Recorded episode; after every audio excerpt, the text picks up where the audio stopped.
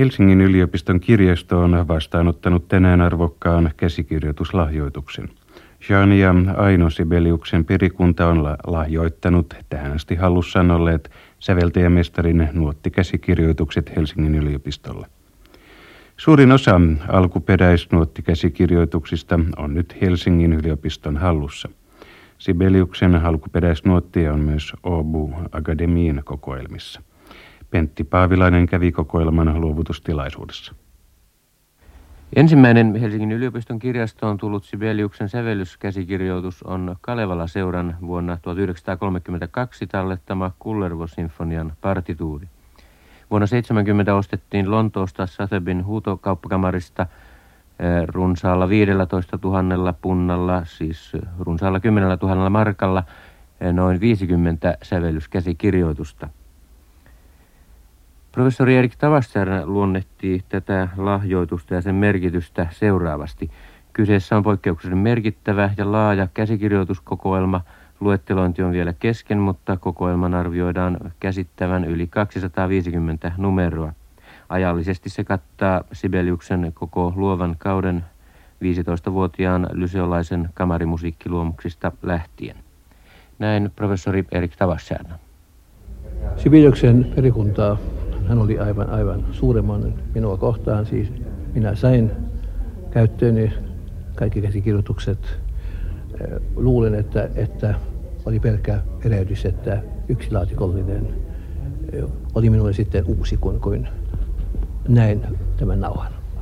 No tällaisten käsikirjoitusten saaminen mukaan kirjan teossa sillä on lienee olennainen ja hyvä se, suuri merkitys. No se, sehän on aivan perustavanlaatuinen tietysti. Siinä saa, saa niin paljon lisää tietoja juuri luonnoksista ja, ja semmoisista. Ja, ja myöskin nyt siis tuo, että käsittelee näitä eri vuosilta, katselee käsialan kehitystä ja, ja, ja sellaista. Ja lisäksi oli paljon sellaisia, joista ei ole edes koskaan puhuttu. Millä tavoin luonnehti sitten Jean Sibeliuksen nottikirjoitus käsialaa? Minusta siitä käy ilmi minä en ole mikään grafologi, mutta minä, minä sanoisin, että sehän oli esteettinen ihminen.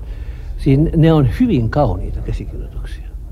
Hän, teki hyvin paljon luonnoksia ja vähän Beethovenin tyyliin. Siis, että näitä luonnoksia hän, hän muokkasi hyvin paljon ja siis ne, ne on hyvin hätäisesti kirjoitettu siis joskus. Mutta, mutta sitten kun hän teki siis se lopullisen, siis ne, ne, niin se, on, se on hyvin kirkas ja kaunis. Ja minusta hänellä on esimerkiksi suhteiden taju, että se nimikirjoitus on juuri oikeassa paikassa ja että, että kaikki näyttää, näyttää no dekoratiiviselta.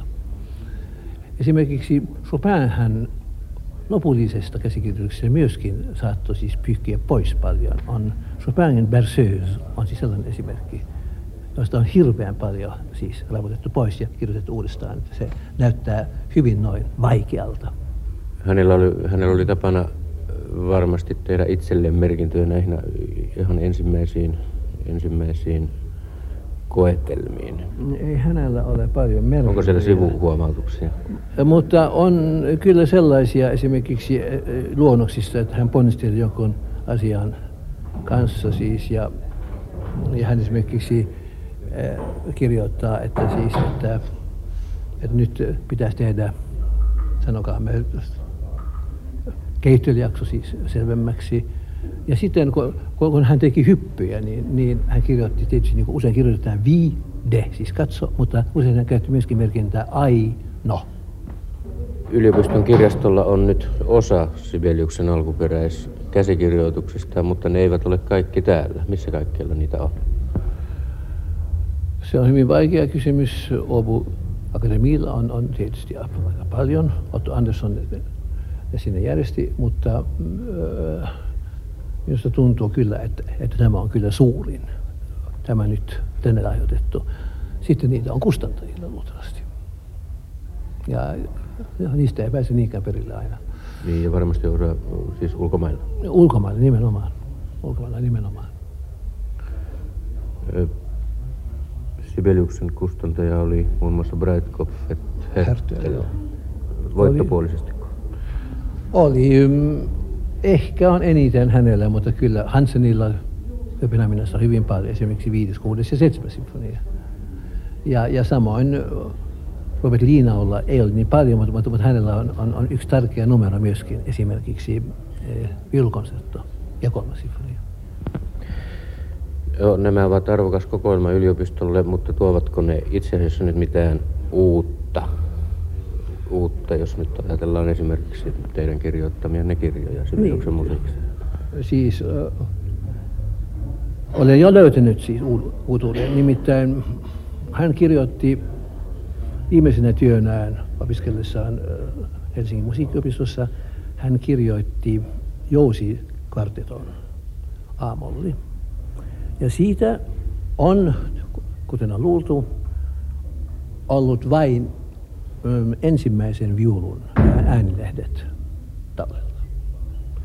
Sitten minä löysin noin kymmenkunta vuotta sitten löysin Sibeliuksen veljen jäämistöstä, Christian Sibeliuksen jäämistöstä, löysin muutaman sivun tätä jousikortettua. Se oli scherzo-osasta ja se oli silloin partituurin muotoon siis kirjoitettu. Ei siis ei äänilehtien, vaan, vaan siis pystysuoran partituurin mm. muotoon kirjoitettu.